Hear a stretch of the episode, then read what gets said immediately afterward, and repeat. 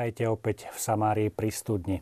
Keď si spomínam, že ako malý chlapec som sa učila modliť u starých rodičov pred obrazom Pany Márie, matky ústavičnej pomoci, tak ma vtedy aj nenapadlo samozrejme, že raz sa tejto téme budeme môcť venovať aj v televízii. Je to obraz, ktorý bol prítomný v rodinách, ktorý naozaj hádam, nebola rodina, kde by tento obraz nejakou formou nebol prítomný. A ja som rád, že práve významu duchovnosti a vôbec e, spirituality venovanej alebo spojenej s týmto obrazom je venovaný aj tento rok, možno tak troška v tieni e, jubilejného roka milosrdenstva, ale myslím si, že určite nie v tieni pre mojich hostí, ktorí dnes prijali moje pozvanie, pretože dnes na túto tému budem rozprávať s grafičkou Pavlinou Leškovou Priečkovou. Vítajte. Dobrý večer. Moje pozvanie prijala aj lektorka angličtiny Gabriela Kalafusová. Vítajte. Dobrý večer. Medzi nami je aj páter Robert Režník, ktorý je koordinátorom roku Matky ústavičnej pomoci na Slovensku. Poženaný večer. No a je medzi nami aj šéf-redaktor Slova medzi nami Rastio Dluhý. Vítaj, Rastio. Ďakujem. Večer. Takže skôr ako sa budeme venovať samotnej téme, ja by som možno poprosil z režie, aby nám pustili taký oficiálny klip, ktorý ste pripravili, pretože je to predsa len niečo, čo sa pripravovalo dlhšie. Nie je to teda ad hoc, že mm, ideme to teraz sláviť zo dňa na deň rozhodnutie, ale je to naozaj niečo, čo bolo dlhodobo pripravované. Takže skôr ak sa dostaneme k samotnej téme, téme tak poprosím režiu, aby nám uh, pustila tento klip.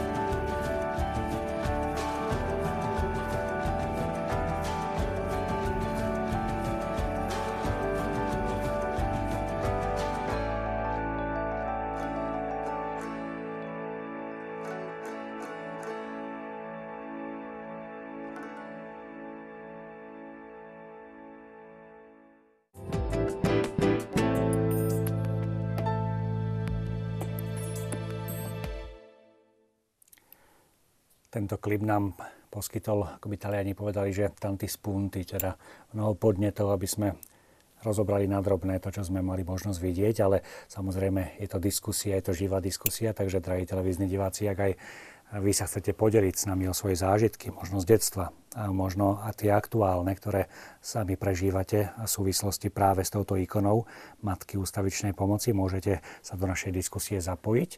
Sú to známe čísla 0905 60 20 60 na SMS správy alebo e-mail na adresu v samárii zavináč tvlux.sk, teda e-mail v samárii zavináč tvlux.sk a SMS-ky 0905 60 20 60. Budeme sa tešiť na vaše ohlasy. Takže poďme pomaličky rozmieňať ten klip, ktorý sme mali možnosť vidieť. Ikona Pane, Pany Márie ústavičnej pomoci je to jedna z najznámejších ikon. Ako vznikla?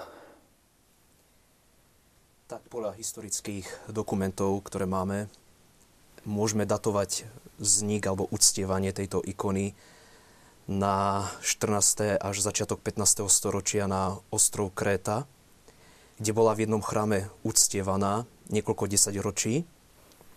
Ale potom, tak ako sme to aj videli v videoklipe pred krátkou chvíľkou, istý talianský rímsky obchodník eh, ju ukradol z tohto chrámu a priniesol ju do Ríma.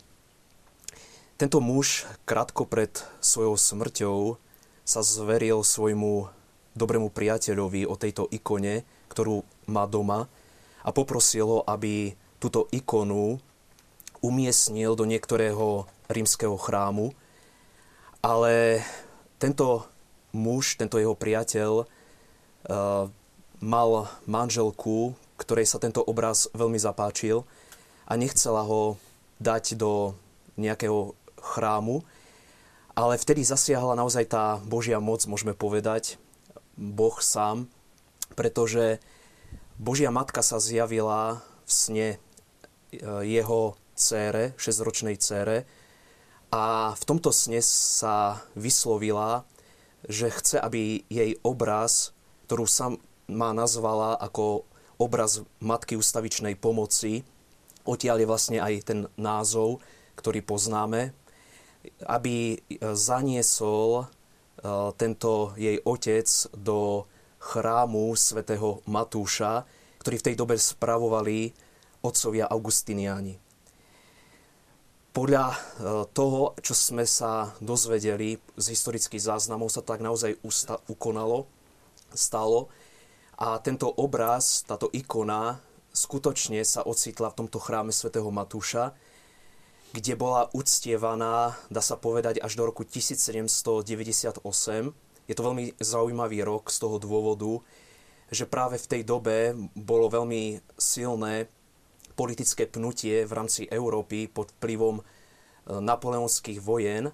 A keďže Rím sa dostal vtedy do ohrozenia napoleonskými vojskami a samotný aj francúzsky cisár Napoleon vydal rozkaz, že keď zaujmu Rím, jeho vojska, tam majú zničiť niekoľko chrámov a medzi nimi bol určený na zničenie aj chrám svätého Matúša, tak sa otcovia Augustiniani rozhodli zobrať tento obraz Matky ústavičnej pomoci do jedného svojho kláštora s názvom In Postelurla a umiestniť do svojej domácej kaplnky oratória, kde tento obraz pobudol ďalšie 10 ročia, ale na tento obraz e, nezabudol istý augustinianský mních, ktorý si veľmi uctieval Matku stavičnej pomoci a istému svojmu ministrantovi, ktorý mu vypomáhal pri liturgii, pri slavení Sv. Omše, veľmi často hovorieval o tom, aby si zapamätal tento obraz, ktorý vysí práve na stene tejto kaplnky, pretože má veľmi slavnú minulosť, že sa diali pred týmto obrazom na príhovor Božej Matky veľké zázraky. A toto slovo si tento ministrant menom uh, Michal uh, vzobral akoby tak za svoje a neskôr z hodou okolností tento Michal vstúpil do rehole redemptoristov, ktorá v polovici 19. storočia kúpila pozemok, na ktorom stal bývalý augustinianský kláštor a naši otcovia redemptoristi postavili aj na mieste zburaného kostola svätého Matúša, kostol, ktorý zasvetili svätému Alfonzovi. Tento príbeh má naozaj veľmi bohatú minulosť, pretože Božia Matka skutočne nedovolila, aby tento obraz zostal zabudnutý a to z toho dôvodu, že otcovia redemptoristi samozrejme tým, že prebrali do užívania tento pozemok, postavili kostol, tak sa rozhodli venovať a skúmať, aká bola história tohto miesta. A keďže z dochovaných historických záznamov bolo jasné, že tam bol obraz Matky ustavičnej pomoci, ktorý bol veľmi uctievaný, tak sa rozhodli pátrať, kde sa môže nachádzať. A keďže tento mm, tedy už páter Michal sa rozpomenul na tento obraz, ktorý videl ešte ako chlapec v kaplnke, Augustinianov, tak sa rozhodol s týmto faktom uh, ozrejmiť aj svojich predstavených. A tak uh, samotný otec generál Nikolás Mauron, ktorý uh, bol vtedy našim generálnym predstaveným, v polovici 19. storočia sa rozhodol zajsť za svetým otcom pápežom Piom IX a požiadať samotného pápeža o dovolenie, aby tento obraz bol opäť uctievaný v kostole, kde bol uctievaný aj predtým. Takže svätý otec e, Pius IX sa rozhodol vyhovieť tejto požiadavke e, našich pátrov a v roku 1865 sa rozhodol darovať tento obraz do užívania našim pátrom. História zaznamenáva to, že keď dával tento obraz našim pátrom do našej kongregácie, tak zveril tento obraz slovami urobte Matku Božiu známou. A tento citát, alebo môžem povedať táto veta, je takým aj leitmotívom tohto nášho jubilejného roka, pretože práve od 26. apríla 1866, keď bol tento obraz vystavený prvýkrát na verejnú úctu, je naozaj táto úcta k Božej Matke naozaj veľmi zretelná vo všetkých aktivitách, ktoré my ako redemptoristi robíme. Či vychádzame na misie, či konáme ďalšie apoštolské práce alebo duchovné cvičenia, neviem čo ešte, tak jednoducho sa snažíme túto úctu k Božej Matke ako keby tak rozsievať ďalej. Je to akoby taká mozaika, ktorú začíname pomaličky skladať a pred nami teraz vystupuje práve tá historická časť. Mm-hmm. Pomaličky sa dostaneme potom samozrejme aj k súčasnosti, ale skúsme sa povenovať troška aj tej ikone, pretože ikona nie je ani mozaika, ani mhm. freska, je to také špecifické umelecké dielo. E, čím je špecifická práve táto ikona? No, poznáme také tri typy ikon e, v tejto uh, ikonológii byzantskej. Uh, je to ikona Matky milujúcej, kde Ježiško obíme Máriu okolo krku. Potom uh, je to ikona uh, Matky Hogetetrie, ktorá vlastne ukazuje cestu. Čiže Mária touto rukou vlastne ukazuje na Ježiška, ktorého si drží pri srdci. A potom je tretia ikona, je to Oranta, Matka modliaca sa, ktorá je väčšinou vyobrazená samostatne, aj keď sú teda ikony, na ktorých je takisto aj s malým Ježiškom, ale vlastne na nich máme ruky rozbeté k modlitbe. Takže táto ikona by som povedala, že takým spojením matky milujúcej, ktorá drží Ježiškové ruky, respektíve Ježiško sa drží práve tej ruky, ktorou na, ňu, ktorou na ňo ona ukazuje, ale aj zároveň ukazuje cestu. Čiže spája sa tam láska a cesta a teda vlastne to poukazuje na to, že láska je práve cestou. Láska k Ježišovi a k Márii je pre nás cestou do, ne- do neba, alebo teda proste do väčšnosti pre nás všetkých. A Mária je tá brána, pretože ona zažila aj ten ľudský život, ale zároveň bola ponorená aj do Ježišovho božstva, pretože ho sprevádzala od detstva a vlastne bola jeho vychovávateľkou, práve tou prvou, ktorá ho učila kráčať, modliť sa, spínať ruky k modlitbe a potom neskôr on ju obohacoval svojim rodiacim sa božstvom na zemi. Takže to je k takému základu tejto ikony a e, z toho, čo na nej vidíme, Môžeme povedať, že sú tam dve archanieli. Archaniel Michal, ktorý povedal, kto je ako Boh a drží vlastne intencie Kristovho umúčenia. Drží kopiu, na ktorej je nabodnutá špongia a klince, ktorými bol Ježiš príbytý na kríž. Tieto intencie sú v šatke, v ktorej akoby opatrne drží čosi, čo bude raz sveté, tak ako kríž a tieto vlastne ostatné nástroje umočenia sa stanú neskôr sviatosťou, v ktorej Kristus povstáva z toho umúčenia a z toho utrpenia sa stáva vlastne to, čím premáha smrť a premáha hriech a to, čo vlastne je ponižením, je nakoniec vyzdvihnutím. Takže mm, títo dva archanieli tam patria, pretože aj Gabriel zvestoval Márii a vlastne zvestuje aj to Kristovo víťazstvo.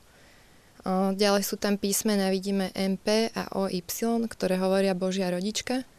Potom je tam ICXC, to je Ježiš Kristus. A takisto je alfa a omega, pretože toto je všetko začiatkom aj koncom nášho života. Pozadie je zlaté, pretože poukazuje na nemennosť neba a na to, čo nás čaká, že náš život je väčší a nekončí sa. Mm, takisto ich svetožiari, vidíme, že sa spájajú, pretože sa tam spája to božské aj s ľudským Mária bola človek, ale Ježiš bol človek aj Boh, takže preto sú prepojení, sú jedno. Preto kto ide cez Máriu, ide ku Kristovi. Mm. Mária má na sebe modrý plášť, ktorý znamená vieru. Na tom plášti vidíme na čele uh, hviezdu. Tá hviezda je aj Mária, to je jedno, jedno, um, jeden význam, ktorý by sme mohli povedať. Mária bola hviezda, ktorá žiarila a priťahuje k sebe ľudí, svojim človečenstvom, svojou pokorou, jednoduchosťou a dobrotou, tým, že nám otvára svoju národ ako matka a zároveň tieto hviezdy sa v ikonografii považujú aj, bývajú väčšinou tri. To jedno býva Ježiš na rukách a znamená to pánenstvo pred, po aj počas pôrodu, čiže pána Maria je väčšinou pánnou a zároveň to znamená aj tri božské osoby, ktoré v nej spočívajú, Otec, Syn a Duch Svety. A práve preto ten syn zakrýva tú jednu hviezdu, lebo on je vlastne o, tá druhá božská osoba, ktorá je v nej vtelená. Mm, odev šiat má červený. Červená symbolizuje farbu kráľov. Pána Mária vlastne pochádza z Dávidovho rodu a zároveň aj horí láskou k ľuďom a k Ježišovi a k Bohu, takže preto červená. Na rukách má nárukavice. E, nárukavnice tie sú vlastne symbolom služby. Čiže ona zároveň bola služobnica, tá, ktorá slúži. Povedala hlas služobnica pána, takže tieto nárukavnice sú, sú službou, ktorú ona vlastne vykonala v svojom živote pre nás všetkých. Tým, že sa pokorila, tým, že znášala všetky tie utrpenia v živote, tak ako aj my. A mm, strápce na odeve, ktoré vidíme na ramene, sú znakom modlitby, pretože ona bola aj ženou modlitby a tým vlastne je pre nás aj príkladom, že cez modlitbu dokážeme prekonať všetky ťažkosti a to, čo Bohu zveríme v modlitbe a vlastne aj cez jej ruky, tak to bude vyslyšané. Takže je to aj symbol tej viery, tej silnej viery, ktorú nám ona ponúka. Uh, takisto má na hlave čepiec, ktorý je modrasto zelenkastej farby, ktorá symbolizuje božstvo. Ježiško sa pozera smerom von z obrazu, pretože sa pozera na otca. On pribehol strachu z toho, čo videl, čo nesli anieli tieto o, intencie umúčenia a spája sa aj s Bohom, aj so svojou matkou zároveň. Čiže mm, je v takom strete týchto dvoch mm, svetov, pozemského aj budúceho, nebeského, ktoré sú zároveň v tomto obraze sprítomnené. Mm, takže naozaj množstvo podnetov, ktoré táto ikona ponúka pre kňazov, ktorí sú tak špecializovaní práve na misie, na hlásanie toho Božieho odpustenia, milosrdenstva. Je to úžasný poklad asi môcť meditovať pred týmto obrazom a potom naozaj ponúkať ľuďom. Rastia, ako to vnímaš? A pre mňa osobne, keď o nej hovorím, ale ešte skôr, keď pred ňou sedím, väčšinou v kaplnke pred ňou sedím a je pre mňa takým uistením, lebo sa na mňa pozera. Mária je tá, ktorá sa na mňa pozera a ktorej pohľad je taký vážny na tej ikone, ale veľmi láskavý. Že ako keby chcela doceniť aj tú váhu ľudského života. To, že niek- niekedy to je ťažké v tom našom živote a nie je to taký lacný úsmev z jej tváre, že však nič sa nedeje a ako keby sú tam tie nástroje umúčenia vzadu a ona vie, že my ako jej deti máme účasť na tej istej ceste, ktorou išiel Ježiš, cesta kríža. Takže je ten jej láskavý pohľad, ktorý ma uistuje o tom, že, že, že nielen ona, ale aj Boh pozera na mňa a že, a že je pri mne a sprevádza ma. Mne, mne samu, samému veľmi pomáha a potom uh, to isté na misiách. Keď máme ľudí pred sebou, tak uh, ľuďom hovoríme, že Boh je ten, ktorý sa na nás pozera. On, on je ten, ako v tom starom zákone, keď máme, že videl som utrpenie svojho ľudu, všimol som si ho. A nielen, že som ho videl a som si ho všimol, ale zostupujem k tým ľuďom, aby som im pomohol. Že aj, aj Mária je tá, ktorá vidí, ako v Káne Galilejské. Ona si všimla. Jej nič neunikne. Ona, ona vie, keď ma niečo boli, niečo ma trápi. Takže e, keď kážeme na, na misiách, aj, aj svätý Alfons nám to hovoril, že na misiách nesmie chýbať marianská kazeň. To by bolo, to by bolo nepripustné. Takže stále v, sobotu, v, te, v ten marianský deň, máme e, kázeň o Pane Márii. No keďže redemptoristi e, rozširujú úctie k Pane Márii Matky ústavičnej pomoci, tak, tak e, poukazujeme aj na tú ikonu, že, že Mária je tá, ktorá je, je nežná, ale silná žena. Bo niekedy si myslíme, že ne, buď si nežný, alebo si silný. Ale ona je nežná, silná žena, ktorá, ktorej Boh dal moc naozaj sa za nás prihovárať a pomôcť nám. Ona má naozaj, jej nechyba sila pomôcť nám. Takže e, pre mňa osobne ten jej pohľad ma uistuje o tom, že Boh o mne vie aj cez ňu, a, a, a potom z toho uistenia, aj keď kážem, tak ľuďom hovorím, Mária sa pozerá aj na vás teraz, na každého z vás ako na svoje dieťa. Čiže ten pohľad pre mňa osobne je taký, takým najsilnejším možno prvkom z tej ikony, že niekto sa sústredí na tú ruku. Že, že drží sa ako keby tej ruky, ako Ježiš sa držal ruky Márinej. Niekto sústredí na iné veci, ale mňa najviac uistuje a pomáha mi ten Márin pohľad. Jednoducho, že vidí. A že si všíma, že, tak ako v káne, tak ako pod krížom, ktorá pozerala sa na Ježiša. Najprv sa pozerala na neho, keď bol v koliske. Pozerala sa, kontemplovala, potom sa pozerala aj keď bol na kríži. A stále taký upriamený pohľad na Ježiša. A tá, ktorá sa celý čas na Ježiša pozerala, sa teraz na mňa pozera. To je no. niečo, niečo, niečo nádherné jednoducho. Takže je to asi taká nevyčerpateľná studnica mm-hmm. meditácie a podnetov. Mm-hmm. Keď už sme pri takých tých osobných pohľadoch, skúste možno aj vy ostatní sa podeliť s našimi divákmi, že čo je pre vás mm-hmm. v tej ikone také čo vás najviac oslovuje? Nech sa páči. Um, ťažko povedať, čo konkrétne. Pre mňa je to celé jedno obrovské tajomstvo. A ja sa zúčastňujem tých novien, ktorým sa dostaneme, ktoré sú vlastne spôsobom šírenia úcty k Matke ústavičnej pomoci a teraz v jubilejnom roku Matky ústavičnej pomoci. Noveny, ktoré prebiehajú každú stredu v kostole Redemptoristov v Bratislave ako aj v každom inom redemptoristickom kostole. A mňa fascinuje to, že ľudia majú možnosť uh, písať svoje prosby a poďakovania Matke ústavičnej pomoci, ktoré sa potom čítajú v rámci tej noveny. A to sú také obrovské svedectvá, kde človek, keď hladí na, na tú Matku ústavičnej pomoci a dôveruje, s dôverou, vo svojich trápeniach, vo svojich úzkostiach, s láskou. Čiže pre mňa to je taký celkový pohľad na, na Matku ústavičnej pomoci, na jej láskavé oči a na tú jemnosť. Jemnosť, ktorú Mária sama hovorí, že nám dáva cez svoje nepoškvrnené srdce. Jemnosť giest a e, spôsobov vyjadrovania. Tá hmm. jemnosť hmm. Márii. Z pohľadu grafičky sme už počuli to vysvetlenie, ale čo vás tak najviac z toho zaujalo, zaujalo tak osobne? No, mňa ako esteta, teda v detstve, mm, oslovoval práve hodiny, keď som sedela v babkinej kuchyni a tento obraz vysel nad dverami z východu, z tej kuchyne a som tak hľadila a jednoducho ma ten obraz naplňal pokojom. Nepáčil sa mi vtedy ešte, lebo som mu nerozumela. Ale ikona je čosi, čo musíme časom pochopiť, alebo to, čo sa do nás otlačí a zrazu si nevieme predstaviť život bez pohľadu práve na to, čo na nej vidíme, že ona nám sprítomňuje to nebo. Ikona je vlastne okno otvorené do neba, tak pre mňa to je také okno, na ktoré keď sa pozriem, tak sa cítim dobre. Cítim sa milovaná, príjmaná a vypočúvaná, tak ako to Gabika povedala. Že toto je veľmi silné. Akože naozaj tie ikony aj v minulosti mali veľa, je na nich veľa zázrakov, veľa síly z nich plíne pre ľudí, ktorú treba len využívať. Treba natrčiť ruku a ona nám bude dána proste. To vypočutie, to prijatie. To, čo, po čom každý človek vlastne túži. V skrytosti srdca určite. Mm, Robert? Ja keď chodievam pomerne často teraz na ľudové misie do farnosti, tak e, vždy, keď prichádzame do tejto farnosti, tak vždy prinášame v procesii pred e, oltár práve túto ikonu a ona je tam stále prítomná vlastne počas celých misií.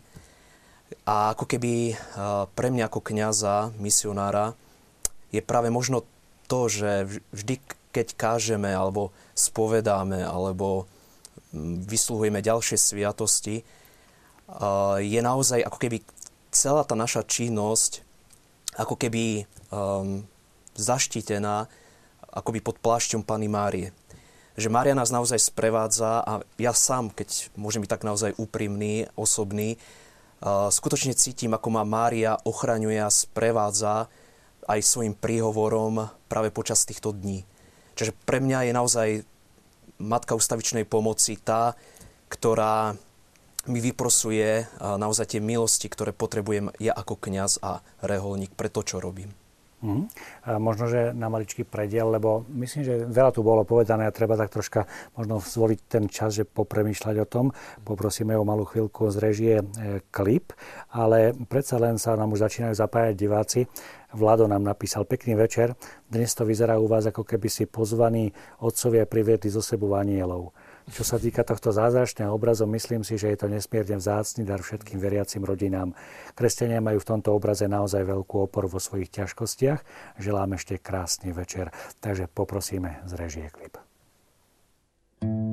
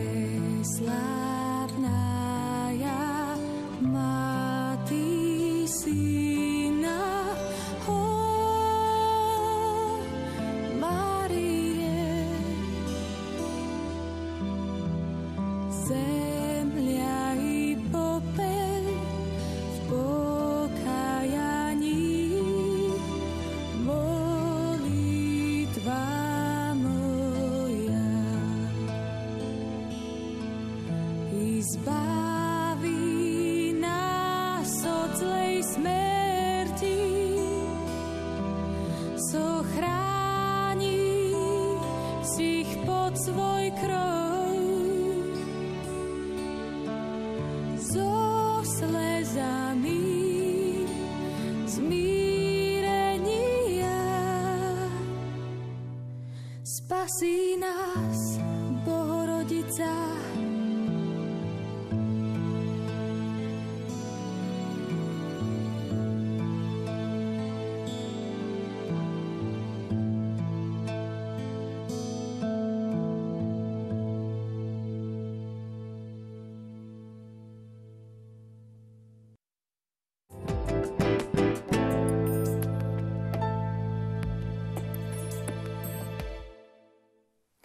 Mária Čírová sa nám pre nás stala takým mostom, aby sme premostili našu diskusiu, ktorú venujeme práve Pane Márie, Matke ústavičnej pomoci.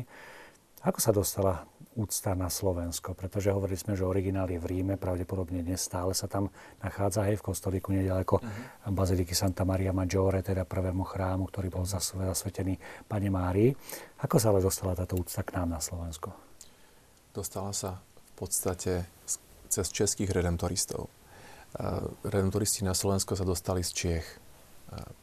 Tam vlastne prví Slováci išli, lebo ešte neboli na, na Slovensku redemptoristi.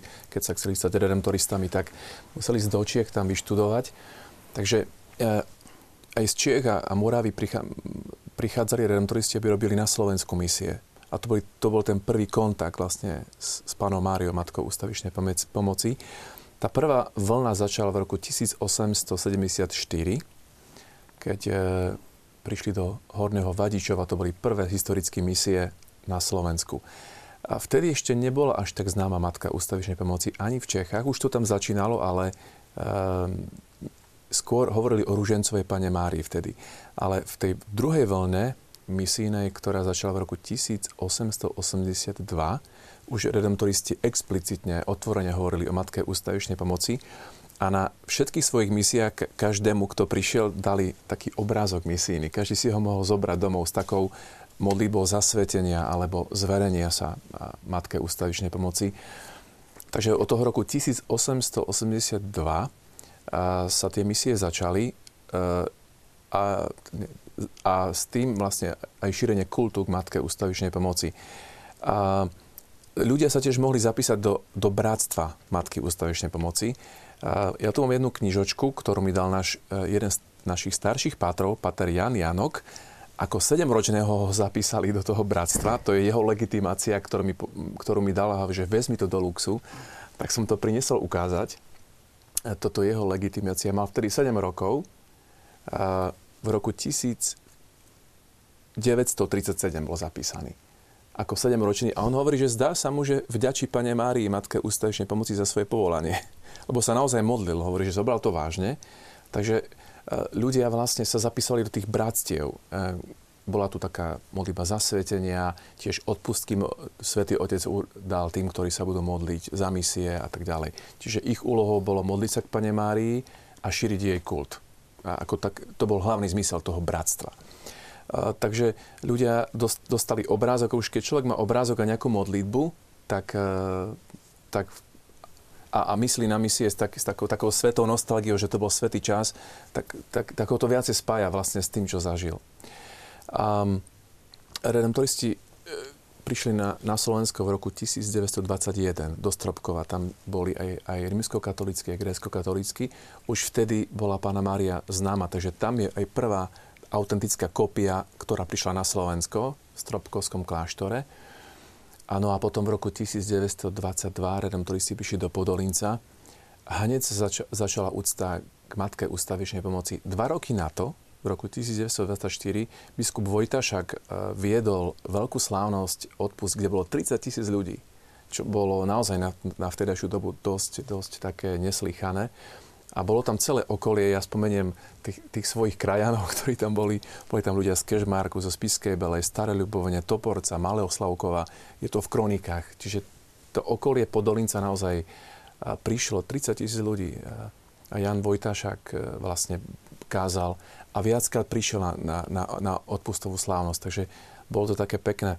Potom redemptoristi pôsobili nejaký, nejaký čas aj pri Poprade. A v strážach pri Poprade 5 rokov, tak tie, tam tiež preniesli kult. A keď e, biskup Vojtašak posviacal zvony pre kostol, tak jeden zo zvonov nazvali Matka ústavičnej pomoci, takže v strážach je zvon Matky ústavičnej pomoci a svätého Alfonza. No a potom e, redemptoristi išli aj do kostolnej záriečia, tam vybudovali kaplnku Matky ústavičnej pomoci, e, ktorá slúži dodnes ako verejná kaplnka, čiže kostolík a v roku zasveteného života mala tiež privilegia, bol, bol to jubilejný kostol, ľudia mohli získať e, úplné odpustky, keď sa pomodli v tomto reholnom kostole Matkej ústavičnej pomoci. Takže, e, takže rímskokatolíckí redemptoristi majú jeden kostolík Matky ústavičnej pomoci a v Starej Ľubovni grécko-katolícky redemptoristi tiež majú kostol, chrám Matky ústavičnej pomoci. No a do toho roku 1950, tej barbárskej noci, e, veľmi sa šírilo, šírila úcta k Matke ústavičnej pomoci. Bolo tu nejakých 13 tisíc ľudí zapísaných aj v tom bratstve, ktorí sa naozaj modlili a, a aj šírili jej úctu. Veľa obrazov, a, a rôznych knížiek, časopisov spojených s, s touto panou Máriou, titulu Matky ústavičnej pomoci. No a e, počas komunizmu, tých 40 rokov, sa tá úcta prehlbola, prehlbola bez misií, lebo ľudia mali už doma obrazy, knižky, takže sa modlili ďalej. No a my sa dnes snažíme, e, tak ako predtým, robiť, čo vieme, aby sme ju urobili známou. Mm-hmm. A predovšetkým cez modlitbu noven, ktorú, ktorú, ktorú máme v každom kostole vidím tu aj množstvo historických materiálov, čiže naozaj je to asi dobre doložená skutočnosť. Teda nie je to len nejaké rozprávanie, ktoré sa zaklada na určitých spomienkach, ale zdá sa, že aj tá historickosť je pomerne dobre doložená. Je, je, je to pravda. Ja by som možno tak pre že tie prvé misie, ktoré sa konali na Slovensku, e, ktoré prišli z Čiech v roku 1874, Tou pôvodnou ideou a dôvodom zorganizovania bol vlastne boj proti alkoholizmu, ktorý bol v, to, v tej dobe veľmi rozšírený na Slovensku a doslovne, ako sa píše, bola to skaza mravná i hmotná. Takže vtedajší nitrianský biskup založil spolok striedmosti pod názvom Bratstvo svätého Ruženca. A vlastne na jeho pozvanie e, kniaz, ktorý bol poverený týmto dielom, vlastne usúdil, že najlepšia cesta boju proti alkoholizmu aj šírenia tohto, tohto bratstva boli ľudové misie. Takže to bol úplný počiatok, tá prvá misia, ktorá e, ako prišli redemptoristi e, na Slovensko. Ehm, čo je pre mňa veľmi zaujímavé je, že ehm, čo sa týka využívania e, tlače na ohlasovanie, v roku 1934 začal vychádzať vestník svätého Jozefa, ktorý vyzeral približne takto. Každé číslo samozrejme trochu inak. A už v treť, bol to dvojmesačník a už v treťom čísle bola venovaná stať Matke ústavičnej pomoci. Bol to tak článok na pokračovanie Matke ústavičnej pomoci, ktorý ale časom sa musel preformovať, pretože e, prichádzalo veľmi veľa svedectiev, veľmi veľa poďakovaní, a hlavne v povojnovom období teda za, za záchranu za záchranu života, za pomoc v tých hrôzach, za vrátenie sa manželov, synov zo zajatia z vojny. Môžeme niečo konkrétne prípadne spomenúť? E, snažila som sa nájsť v tých vestníkoch, ktoré, ktoré sú v archíve, niečo práve také povojnové, ale nepodarilo sa mi, musím sa priznať. E, je tu teda tá stať poďakovania, ktorá sa časom vyformovala Napríklad skúsim. Raz v noci mi dieťa ťažko ochorelo. Hneď som sa obrátila o pomoc na mocného a starostlivého na pána Ježiša a modlila som sa k nemu litánie. Aj som mu slúbila, že pošlem na kňazský dorast, keď ma vyslyší. Vyslyšala ma veľmi rýchle. Ráno bolo dieťa úplne zdravé, vrúcna vďaka za to svetému Jozefovi Matke ústavičnej pomoci. Že také e, skutočne veľmi z hĺbky, ako som aj čítala v týchto historických dokumentoch, že ľudia, tá, tá mariánska úcta bola veľmi jednoduchá, veľmi jednoduchým spôsobom ju ľudia praktizovali v tých e, takých každodenných, každodenných modlitbách. Mm-hmm. A máme samozrejme svedectva viacerých kniazov, nielen tých, ktorí s nami sedia v štúdiu. A ja poprosím režiu malú chvíľku, aby nám pripravila ten príspevok, pretože e, zdá sa, že naozaj, alebo zdá sa, je to fakt, že kňazi, ktorí prichádzajú do styku s touto spiritualitou a berú ako svoju osobnú, osobné poslanie a misiu práve ohlasovanie Božej milosti práve prostredníctvom tohto obrazu, tak to vnímajú aj tak veľmi konkrétne a aktuálne. Takže poprosím režiu, aby nám e, poskytla ďalší príspevok.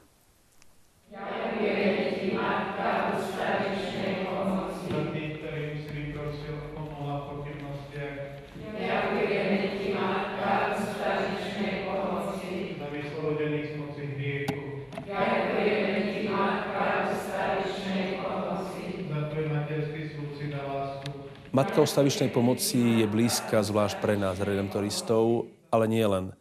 Aj pre ľudí, ktorí sú s nami spojení, ktorí sú pri našich komunitách, pri našich vlastne duchovných farnostiach, teda vo farnostiach duchovnej správe, ale tiež pre mnohých ďalších ľudí. Aj zo zahraničia táto ikona je známa po celom svete.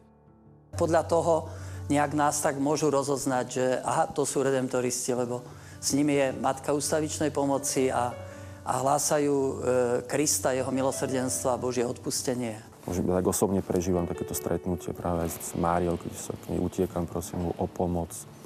Zverujem jej tiež ľudí, ktorí, ktorí ako prežívajú tie určité trápenia, bolesti, rôzne kríže v živote. Ja sebe ublížim, keď sa aj vzdialím. A tú ochranu cítim veľmi mocne. Niekedy mám až takú skúsenosť, ako zvláštnym spôsobom a viem, že to bolo na jej ochranu, na jej príhovor alebo na jej zásah. Ma Boh odchránil od čohosi zlého. Ten človek, ktorý jednoducho sa nebojí byť dieťaťom, tak e, sa naozaj nemusí báť ničoho, že je to naozaj ako keby také vrhnutie sa do náručia Božej Matky, pretože ona má rada naozaj pokorných ľudí. Pyšný človek ten nikdy proste neskloní kolena, nikdy nepríde k Bohu alebo k Božej Matke a nebude prosiť. Ale práve tým, že naozaj ako keby zabúdame na seba, zabúdame na to, aký sme v úvodzovkách dôležití, tak môžeme nájsť niečo krásne, niečo sveté práve pri našej nebeskej Matke. V našom susedstve boli zapálené dva domy a zhoreli. Istý vojak zapálil aj náš dom. Boli sme vo veľkom nebezpečenstve, nebolo už pomoci. Mohla prísť iba z neba. Prosili sme preto vrúcne dobrú matičku ústavičnej pomoci, aby nás zachránila a zachránila nás. Kým vojak dom podpadoval, dom horel. Sotva však tento odišiel od nášho domu, prišiel iný vojak a oheň uhasil. A tak pomocou matky ústavičnej pomoci boli sme zachránení i náš majetok.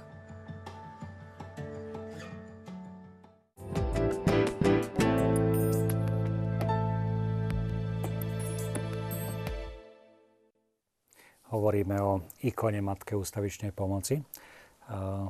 Hovoríme o tom, aká bola minulosť. Pomaličky sa dostávame do tej súčasnosti stále viac a viac.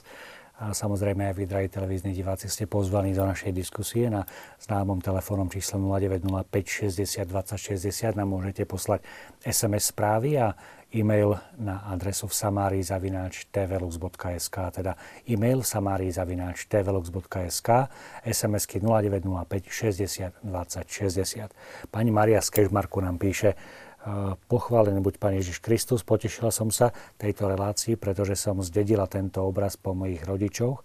Keď mi je ťažko, Matka ústavičnej pomoci mi aj mojej rodine pomáha, ochraňuje nás. Ďakujem, prajem pekný večer. Takže aj z tohto z tejto sms je vidieť, že naozaj je to veľmi prítomné. Čiže tento obraz sám o sebe fyzicky, ale aj duchovne je veľmi prítomný v našich rodinách. A ako teda vyzerá súčasnosť? Hovoríme o tom, že redemptoristi samozrejme venuje sa tomu misiám. Je zrejme, zrejme, že je to otázka nielen pre kňazov, ale dve dámy nám hovoria o tom, aký je ich osobný vzťah. Čiže nie je to niečo, čo patrí dejinám, že nesedí medzi nami generácia starších ľudí, ktorí by spomínali, ale pomerne mladá generácia, ktorá to aktívne prežíva. Mhm. Tak uh, myslím si, že sme s takým trochu svedectvom, keď teraz na nás pozerajú starší ľudia v 80 70 tak ako si povedal, tak môžu nás vidieť, že aha, tá úcta pretrváva ďalej, to sú mladí ľudia, ktorí sú tu a, a, a to, je, to je znak toho, že naozaj pána Mária sa aj postarala, aby sme na ňu nezabudli ako na mamu, aby sme s ňou ostali a niekto sa postaral o to, aby, aby sa na ňu nezabudlo. A, a postarali sa o to ľudia, ktorí majú radi ktorí sú v našich rodinách, ktorí, ktorí sú v našich farnostiach, v našich spoločenstvách. Takže na Slovensku je to, je to prítomné.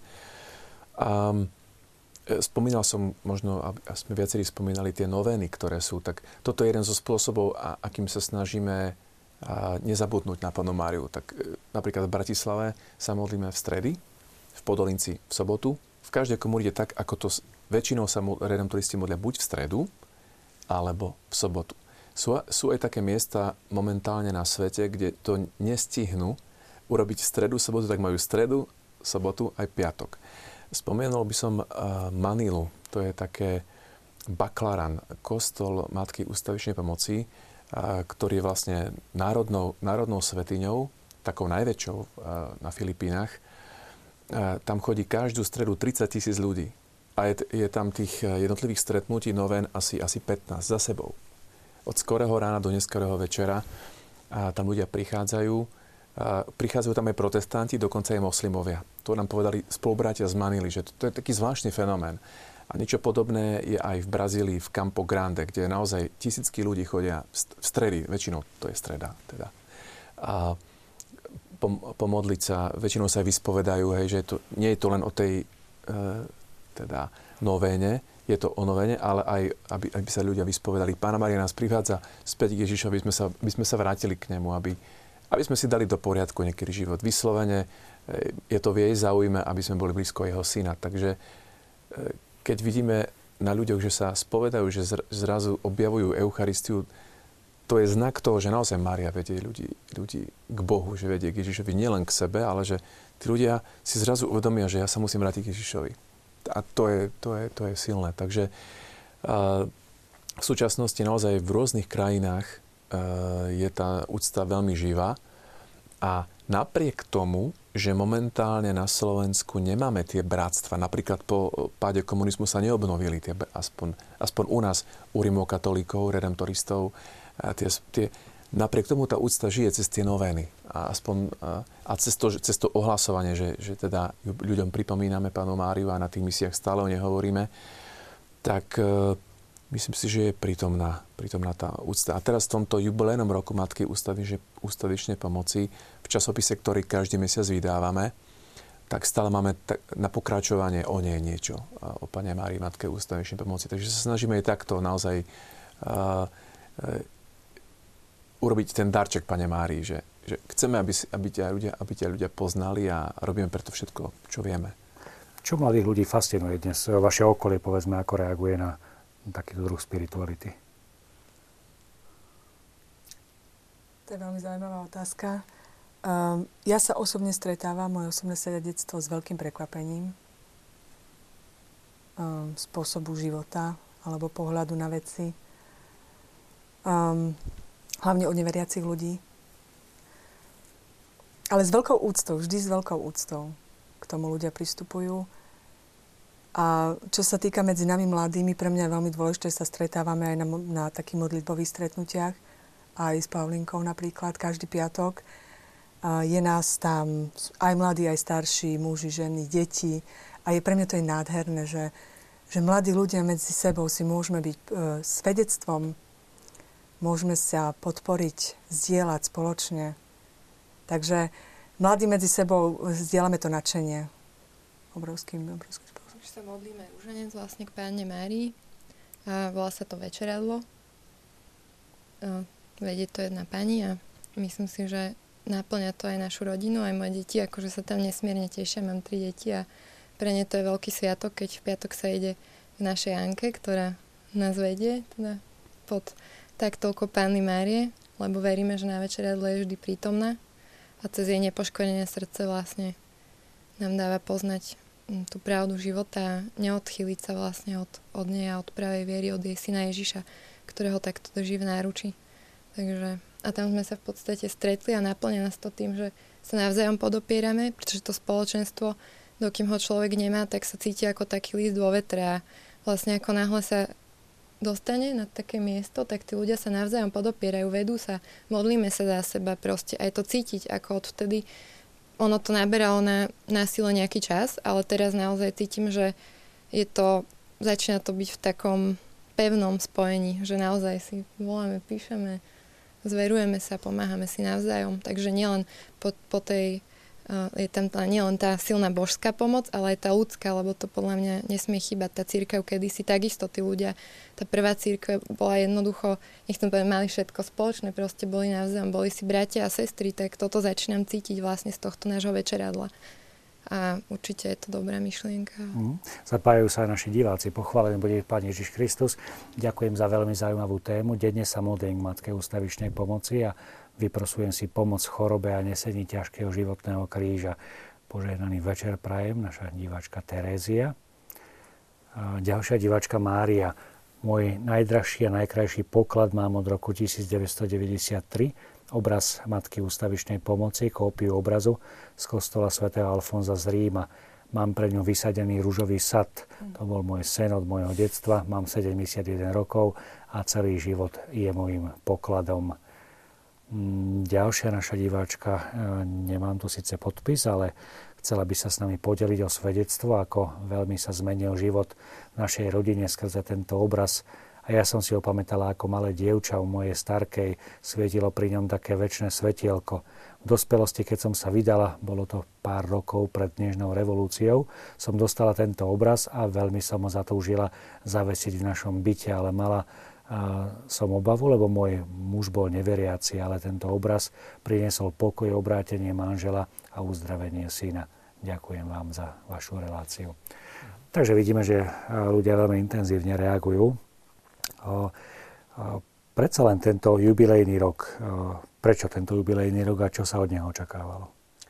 Tak ako som spomenul, Svetý Otec Pius IX nám dal práve túto ikonu Matky ustavičnej pomoci a slavnostné vyzdvihnutie alebo teda zverejnenie tohto obrazu v kostole Sv. Alfonza sa udialo v roku 1866, takže je tomu práve tento rok 150 rokov od tejto udalosti.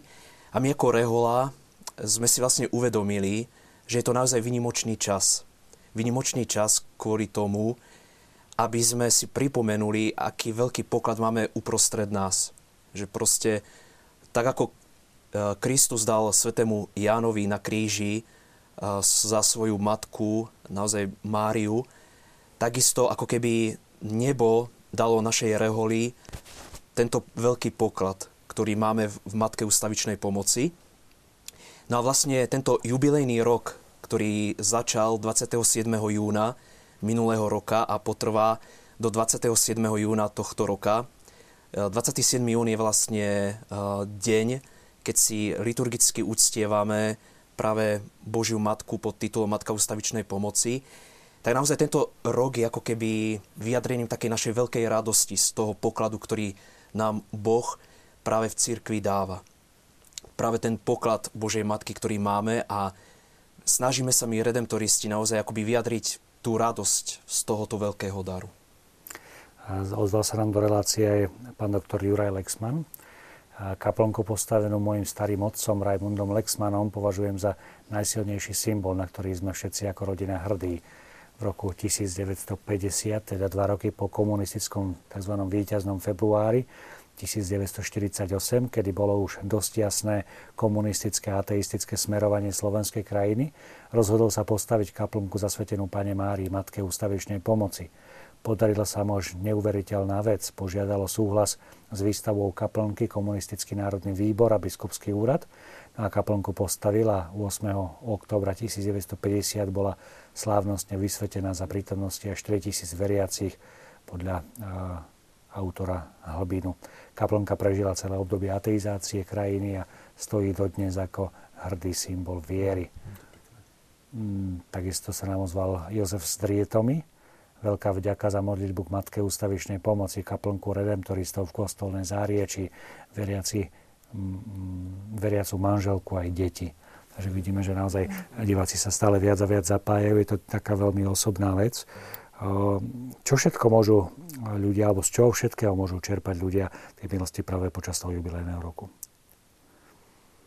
Čo sa im ponúka? Také praktické, konkrétne. Tak uh, Svetý Otec vlastne udelil, mohli by sme povedať, teda, doslova úplné odpustky na každý deň ľudia, keď prídu do akéhokoľvek kostola redemptoristov, kde, kde sa verejne uctieva tento obraz, to znamená, že tam býva, býva nejaká verejná pobožnosť, tie novény, ktoré, ktoré my mávame v kostoloch, tak môže každý deň za obvyklých podmienok, čiže byť sviatostné milo, posvetujúce milosti a pomodliť sa pred tým obrazom čokoľvek, Pane Márii, a na, na úmysel svätého sa môže získať každý deň úplné odpustky. Svetý Otec nám dal také privilegium na celý ten, na celý ten rok Takže sa snažíme ľuďom to aj pripomínať, že to je taký zdvojená milosť, je jubilejný rok e, milosrdenstva, že tento, hej, táto matka milosrdenstva tiež, akože spolu, spolu s Ježiš, Ježišom a sú, ako keby vylievajú to milosrdenstvo. Takže toto je taký, taký, také, taká najsilnejšia asi, asi vec, ktorá, ktorú, ktorú máme v tomto, v tomto jubilejnom roku, ktorá sa ponúka vlastne komukoľvek. Ehm, takže ľudí, ľuďom pripomíname, že príďte k nám do kostola. A príďte k nám pomodliť sa. A, a, a musím povedať, že aspoň u nás v Bratislave a cítime, že tie stredy chodí viac, viac ľudí a než in, iné dní v týždni, lebo vedia, že tá novena, sme trošku sme ju tak viacej sa snažili spropagovať, že aha, môžete napísať svoje poďakovania, svoje prosby a ten človek naozaj, keď, keď na tej pobožnosti počuje svoju prozbu, že celé spoločenstvo sa k Pane Márii modlí za tú jeho konkrétnu, ja neviem, problém, chorobu, je to veľmi silné, že to celé spoločenstvo sa modlí. Prosíme ťa, Matka ústavičnej pomoci. Všetci ťa prosíme za túto jednu prozbu. Takže to sa ponúka ľuďom, že poďme sa ako spoločenstvo modliť k Pane Márii spolu. Ja si myslím, že to je, to je silné. Aj tie, aj tie odpustky, ktoré nám dal Svetý Otec, ale aj tie noveny, kde ľudia môžu osobne sa zapojiť svojou vlastnou prozbou. Mm. Je tu jedna otázka konkrétne na pani grafičku. Môžete nám vysvetliť, aký symbol je tá padajúca sandálka z Ježišovej nohy? Áno, tak o, vlastne symbolizuje Ježišovo človečenstvo, to, že Ježiš chodil po našich cestách a teda znášal aj utrapy človeka, nielen teda bol Bohom, ale aj človekom. A zároveň druhý výklad je, že Pánna Mária bola práve tá, ktorá mu bola hodná zaviazať remienok na sandáloch. Takže mm. to, to by som povedala Áno, k tomu. ďakujeme. Jedna taká praktická poznámka od našej diváčky. Ďakujem za peknú reláciu, ale ja mám problém s boskávaním obrazov a relikví z hygienických dôvodov. Stretávate sa tiež s takýmto námetom? Alebo... Tu a tam sa stretneme s tým. Tu a tam sa stretneme. Akože, ja si myslím, že ľudia majú právo ako mať takú nejakú tú výhradu. Uh, ja osobne s tým nemám problém, ale chápem, keď niekto má s tým problém. Uh, ne, neviem. Sa mhm. hovorí, že niekedy je stačí pokloniť, že v mhm. podstate uh-huh. ide o ten postoj tej duše, toho srdca, že uh-huh. chcem to urobiť a nemusí to byť zrovna. Tiež uh, v rôznych tých zemepisných Hej. šírkach a dĺžkach sú rôzne spôsoby vyjadrenia úcty k Bohu, teda, alebo, alebo k svetým. Uh, Inak je to v, kraj, v krajinách ako je Ázia, alebo inak v Brazília, alebo Španielsko, Portugalsko, alebo, alebo Taliansko. Tam ten temperament je trochu iný. My sme Slováci, trochu je to iné. Je to normálne, že odlišne to prežívame. Nikde nie je napísané, že musíme boskávať e, obrazy, ale tiež to nie je zakázané. Čiže nech si každý nájde ten svoj spôsob vyjadrenia. Nie je to žiadny, žiadne prehrešok, že niekto nepoboská obraz, by som povedal. No, naši diváci zobrali veľmi vážne tú, to pozvanie do našej diskusie, tak naozaj tých mailov a sms k nám začína sa sypať. Tak poďme sa aj venovať, veď, mm. na to je tá diskusná relácia, kontaktná. Želám požehnaný večer vám, ako i všetkým divákom. Tešila som sa dnešnému stretnutiu s Matkou ústavičnej pomoci prostredníctvom vás. Od mojej krstnej mamy som dostala knižočku Matka ústavičnej pomoci, vydanú ešte v roku 1946. Dostala som ju asi v roku 1970 a od toho času sa snažím denne modliť litánie k Matke ústavičnej pomoci a môžem potvrdiť, že mi je stále na pomoci, najmä v predošlých mesiacoch, že zázraky na jej príhovor sa dejú aj u mňa z onkologického ochorenia a dôvera v jej pomoc mi denne pomáha. Modliť sa k nej nie je nikdy bez jej vypočutia. Pán Boh zaplaza dnešnú tému. Požehnaný večer želá stála diváčka Alžbeta zo Spiskej Belej. Pozdravujem touto cestou redemptoristov Rasťadlového Michala Zamkovského a ostatných v Podolínci. Ďakujeme. Krásne. Ďakujeme veľmi pekne. Takže poďme ďalej. Pán Boh zaplat za veľmi zaujímavú reláciu, zvlášť za historické fakty o pôvode obrazu Matky ústavičnej pomoci, ako aj za vysvetlenie symbolov, ktoré na ikone sú. Obraz Matky ústavičnej pomoci je v našej rodine vo veľkej úcte, zvlášť moja 85-ročná mama, je jej veľkou ctiteľkou. Pred jej obrazom vyprosila zdravie na smrť chorej svojej cére, mojej sestre. Lekár nedával takmer žiadnu nádej. Povedal, že ešte skúsi teplý kúpel. Sestra vtedy mala rok a pol. Ak to nepomôže, povedal je koniec. Vtedy mama klakla pred obraz Matky ústavičnej pomoci a so všetkou vierou, ako mala, ako nám hovorila, prosila panu Máriu o záchranu svojej céry. Modlitba bola vypočutá. A sestra, ktorá má dnes 64 rokov, úplne vyzdravela bez akýchkoľvek následkov, hoci lekár povedal, že asi bude postihnutá. Druhé priam zázračné vypočutie mama zažila, keď s takou istou vierou prosila matku ústavičnej pomoci za ďalšiu dceru, keď zistila, že sa rozhodla skončiť so životom pre nezhody v manželstve. Otravila sa tabletkami, aj vtedy pána Mária pomohla. Vďaka týmto maminým skúsenostiam som nikdy nemala pochybnosti o pomoci Božej Matky, Matky ústavičnej pomoci. Nech vám Pán Boh pomáha vo vašej službe aj na príhovor Matky ústavičnej pomoci. To je naša diváčka Anna. Nádherné. Takže skôr možno aj To je možno práve to, čo uh, som čítala v tých historických materiáloch, že vlastne to barbarskou nocou, keď, keď sa ukončilo to verejné pôsobenie redemptoristov, že tá mariánska úcta, úcta k Matke ustavičnej pomoci nezanikla. Za tých 75 rokov od tej prvej misie sa tá, sa tá mariánska zbožnosť tak upevnila v slovenskom ľude, že a práve to je toho dôkazom, myslím si, že z generácie na generáciu, že deti videli u rodičov tú, E, tú úctu, to, to vypočutie modlitieb, tú naozaj tú ustavičnú pomoc. A že mm. takto vlastne to ide z generácie na generáciu. Áno, to potvrdzuje naša diváčka Eva. Pekný večer, tiež mám v pamäti obraz Matky ústavičnej pomoci, ktorý vysel na stene u babky. Ďakujem mm. za vysvetlenie skrytých symbolov a históriu obrazu. A redemptoristi z Bratislavy nám píšu. Pozdravujem spolubratov za pozbudivé a osobné svedectvo Matke ústavičnej pomoci aj laickým spolupracovníkom za priblíženie ikony. Je to podpísané redemptoristi, takže... Inkognito. Dobrý večer. Môj otec cestoval v 40 rokoch z Bratislavy do Bystrice. Za Nitrou stopoval, hoci to vôbec nebolo zvykom. A nejaký farárko otec zastal a kniaza zobral Cestou zistil, že, čiže stopoval ten kňaz, čiže otec zastal a kňaza zobral. Cestou zistil, že väzie Herko Pátra, tak ho volali. Účinkoval v Zlatých Moravciach. Keď prišli do cieľa, vytiahol Páter z kapsy zarámovaný obrázok asi 40 x 30 cm pani Márie ustavičnej pomoci. Veľmi som si obraz zamilovala a dodnes vysí v našej kuchyni. Pana Mária nás citeľne, citeľne ochraňuje po celé roky. Tak niekedy mám taký pocit, že ja som sa stretol už aj s takým vyjadrením uh, niektorých ľudí, ktorí neveria veľmi v pomoc Božej Matky, hovoria, že to je náhoda. To je náhoda, že niekomu sa niečo také udialo, že niekto bol možno uzdravený, niekto naozaj pocitil sílu v tej a v tej situácii. A ja sa vždy tak pýtam, že nie je naozaj nejako podozrivo veľa náhod v životoch tých ľudí, ktorí proste veria Božej Matke. Keď idete desi na nejaké marianské putnické miesto, či sú to napríklad Staré hory, tak môžete vidieť eh, práve na tom mieste, na tých miestach naozaj také mnohé tie ďakovné tabulky, ktoré sú vyjadrením naozaj tej vďačnosti ľudí za to, ako im Mária pomohla. A naozaj pre mňa sú takým povzbudením aj mňa, ako pre mňa ako kniaza, redemptoristu, naozaj to, že skutočne človek, ktorý verí a dôveruje Božej Matke, tak naozaj môžeš zažiť veľké zázraky vo svojom živote. Že to nie je náhoda, nie je to čosi, čo možno by prišlo len tak z ničoho nič, ale je tam naozaj dotyk neba veľmi jasne prítomný. Sledujú nás aj diváci na Morave, chvála Kristu.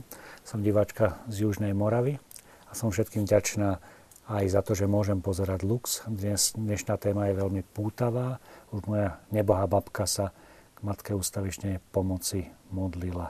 Ďakujem veľmi pekne. Pochválen, ďakujem redemptoristom za neuveriteľný zážitok z misií v Dolnom Kubíne v roku 1996. Ešte dnes toho čerpáme hlavne Pátrovi Michalovi, píše nám náš divák Rudolf. Ad honore Jezus, ahoj, vďaka vám za túto šíriacu úctu k Pane Márii, Matke ústavičnej pomoci. Ja som veľkoviec ctiteľkou, veď ona za nás oroduje vodne v noci, modlím sa k nej deviatníky, vždy sa teším na misie, vyprosila mi, všetko vyprosila, a to mi to troška preskočilo, hmm, hneď sa vrátime k tomu e-mailu, áno, vyprosila aj v Martine grécko-katolický chrám, za ktorý sme prosili aj my rímsko-katolíci, že Mária z Vrútockej farnosti. Požehnaný večer, ďakujeme za krásnu reláciu v našej rodine. Matka ústavičnej pomoci pomohla uzdraviť dceru z ťažkej choroby a denne sa pri obraze modlíme a ďakujeme Anka a Jozef. Ďalšia diváčka Mária. Ako svadobný dar som dostala obraz Pany Márie a myslela som si, že je to Pána Mária ústavičnej pomoci. Jedna priateľka mi povedala, že to nie je pravda. Vedeli by ste mi to potvrdiť alebo vyvrátiť? príklade, v prílohe prikladám fotografiu, takže určite sa na ňu pozrieme a, a naozaj, ako sme aj možno v tých našich ilustračných záberoch videli, že e, to nie je o tom, že to musí byť presne takáto kópia. Je to tak, lebo naozaj existuje viacej vyobrazení. Majú aj červený pláž napríklad, menia sa tam aj niektoré farby. Takže hej, uh-huh. môže to byť. Čiže stretávate sa aj vy, že ne, nemusí to byť presne tento obraz, hej? Sú rôzne verzie. Tak. Ako je originál ale tí umelci niektorí tak trochu sa odrazí ten umelecký ich, ich cit. Takže trochu, ale, ale vždycky vidieť tie základné symboly, keď sú tam, tak eh, väčšinou ide vlastne o, o matku ústavnejšej pomoci. Či je dôležité čo, aby tam, ktoré sú tie úplne hlavné charakteristiky? Stredobodom by mali byť ruky Mária a Ježiška. To je vlastne, to je stredobrazu, nie je to ani Mária, ani Ježiš, ale práve to spojenie. A sandálik na nohe takisto ten by tam mal, tiež nemal chýbať. No a farba rucha, myslím si, že tam sa to môže meniť, tam to nie je nejaké dané. Ale takisto Svetý Michal Archaniel a Gabriel by tam takisto mali byť. Takže mm. to je také, myslím si. Ďalšia z našich diváčok. Modlitba k Pane Márii ústavičnej pomoci mi dala kamarátka pred operáciou. Pomohla mi už veľa raz a viem to vo svojom živote oceniť. pochválený bude Ježiš Kristus, Kristus skrese, možno voistinu skrese, že máme svojich divákov aj na východe. To uh, otec Ján, grecko-katolický redemptorista z Michaloviec, ktorý nám píše, veľmi srdečne pozdravujem všetkých v televíznom štúdiu a zvlášť svojich spolubratov Pátrov, Roberta a Rastislava. Aj touto cestou vyslovujem úprimné Pán Boh zaplať Pátrovi Rastislavovi za pomoc v seminári v Krakove v akademickom roku 93, 94, takže spolužiak. spolužiak. O rok ma, bol po mne v ročníku, tak som ho učil trošku filozofiu. takže Matka ústavičnej pomoci. Je to uh, teda niečo, čo je spoločné obidvom obradom, aj? čiže aj v grecko-katolickom obrade. Dá sa povedať, že v podstate grecko-katolíci majú k tomu ešte bližšie ako východný, ktorý, nie? to východné umenie, no. takže, ale a je zaujímavé, že sa tak, tak udomocnila tá východná ikona práve v Ríme a na západe. A že vlastne e, začala byť šírená najmä na začiatku v Taliansku, v Nemecku, a v Belgicku, v Norsku, že vlastne tie západné krajiny si ju veľmi obľúbili. A len tak na Margo toho spomeniem, že e, keď sa vrácali nemeckí biskupy z prvého vatikánskeho koncilu, v podstate to bolo 4 roky potom, čo bola obnovená úcta v tom chráme Sv. Alfonza v roku 1870, keď sa vracali domov z koncilu, tak mnohí nemeckí biskupy, napríklad biskup z Mainzu, z Berlína, z Kolina, napísali pastierský list, lebo sa s ňou stretli tam s tou ikonou e, v Ríme. Nie, niektorí vlastne ustanovili liturgický sviatok vo svojej dieceze. Tí nemeckí biskupy boli takí očarení vlastne aj tou úctou, keď sa vracali z koncilu, z prvého vatikánskeho. Takže tiež spomeniem, e, čo mňa, keď som si pripravoval niek- niektoré veci o pane Márii do tejto relácie, zistil som, že, že te, Sveta Terezia z Lizie zložila báseň, čo je pre mňa uh, nesmierne, nesmierne pekné. Uh, Charles de Foucault sa k nej modlil. A potom jedna francúzska blahoslavená sveta Alžbeta od Svetej Trojice, práve počas verej, verejnej modlitby, kde sa celý kostol modlil k tej ikone, sa rozhodla ísť do Karmelu, ako stať sa karmelitánkou už je, už je blahoslavená. A sama hovorila, že ten, ten moment toho rozhodnutia prišiel vlastne počas tej verejnej modlitby. Čiže veľ, veľmi ma to pozbudzuje, lebo Jan Pavel II a, e, navštevoval ten kostol v Krakove, kde, sme mali, kde, bol ten, kde je ten obraz tiež. A keď chodil do kameňolomu, tak sa tak chodil okolo našho kostola, tam sa k nej pomodliť, vyspovedať. Hovorí, že som sa tu chodil aj spovedať a pomodliť sa k, k Pane Márie. Veľmi mi pomáhala. Takže tiež ako, ako arcibiskup potom neskôr, keď vizitoval farnosti v Krakove a chodil k redemptoristom, tak prišiel e, v deň, keď bola novéna modlil sa s ľuďmi a potom sa opýtal rektora kostola, či by mohol kázať počas novény. Tak počas tej novény, ktorú my poznáme, Karol Vojtila dvakrát e, vlastne mal mariánsky príhovor. Čiže je to veľmi pekné vedieť vlastne, že, e, že sa k nej modlil aj Jan Pavel II. A máme tu ďalší ohlas z Českej republiky, tentokrát e, z Frýdku Místku. Zdravíme do studia TV Lux Frýdku. I v Českej republice je veľmi rozšířená úcta k matke, matke ústavičnej pomoci. Vďaka redemptoristom je známa i tu, Jubilejný rok slávime aj ve Fritku a ľudia s veľkou zbožnosťou odozdávajú a ďakujú Pane Márii ústavičnej pomoci, píše nám František eh, z Fritku místku. Pozdravujeme do Česka. A na Moravu. A na Moravu. Ďakujem za krásnu reláciu, píše nám Majka. Môj manžel je neveriaci a preto nemáme doma veľa svetých obrazov či sošiek. Aj tých pár vecí, ktoré som si dovolila doma vystaviť, sa neobyšlo minimálne bez prevrátených očí, niektoré mi vyslovene odmietol. Modlím sa za jeho obrátenie, väčšinou rúženec alebo aspoň desiatok. Rozmýšľala som už skôr, ktorého svetého mám ešte žiadať o pomoc, no po dnešnej relácii som sa rozhodla, že ostane mu Pani Márie, Matky ústavičnej pomoci. Mám jeden obrázok v modlitevnej knižke. No ja by som odporúčala e, knižočku Noveny a modlitby k Matke ústavičnej pomoci. E, ktorú vydávajú redemptoristi a okrem e, verejnej novény je to aj súkromná novena k Matke ústavičnej pomoci, ktorú odporúčam, je 9-dňová.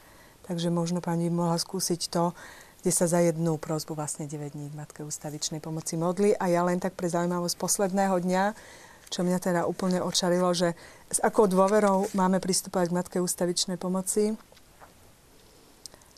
Uh, som si istý, na konci tejto noviny sa píše, že ma vypočuješ, vyprosíš mi milosť, o ktorú prosím, alebo ešte väčšiu, tým som si istý.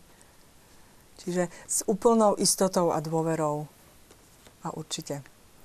Naša divačka Katarína sa píše, sa pýta, zaujímalo by ma, ako došlo k tomu, alebo kto nazval túto ikonu práve názvom Matka ústavičnej pomoci. Tak bol to to, čo som vlastne aj v úvode e, spomínal.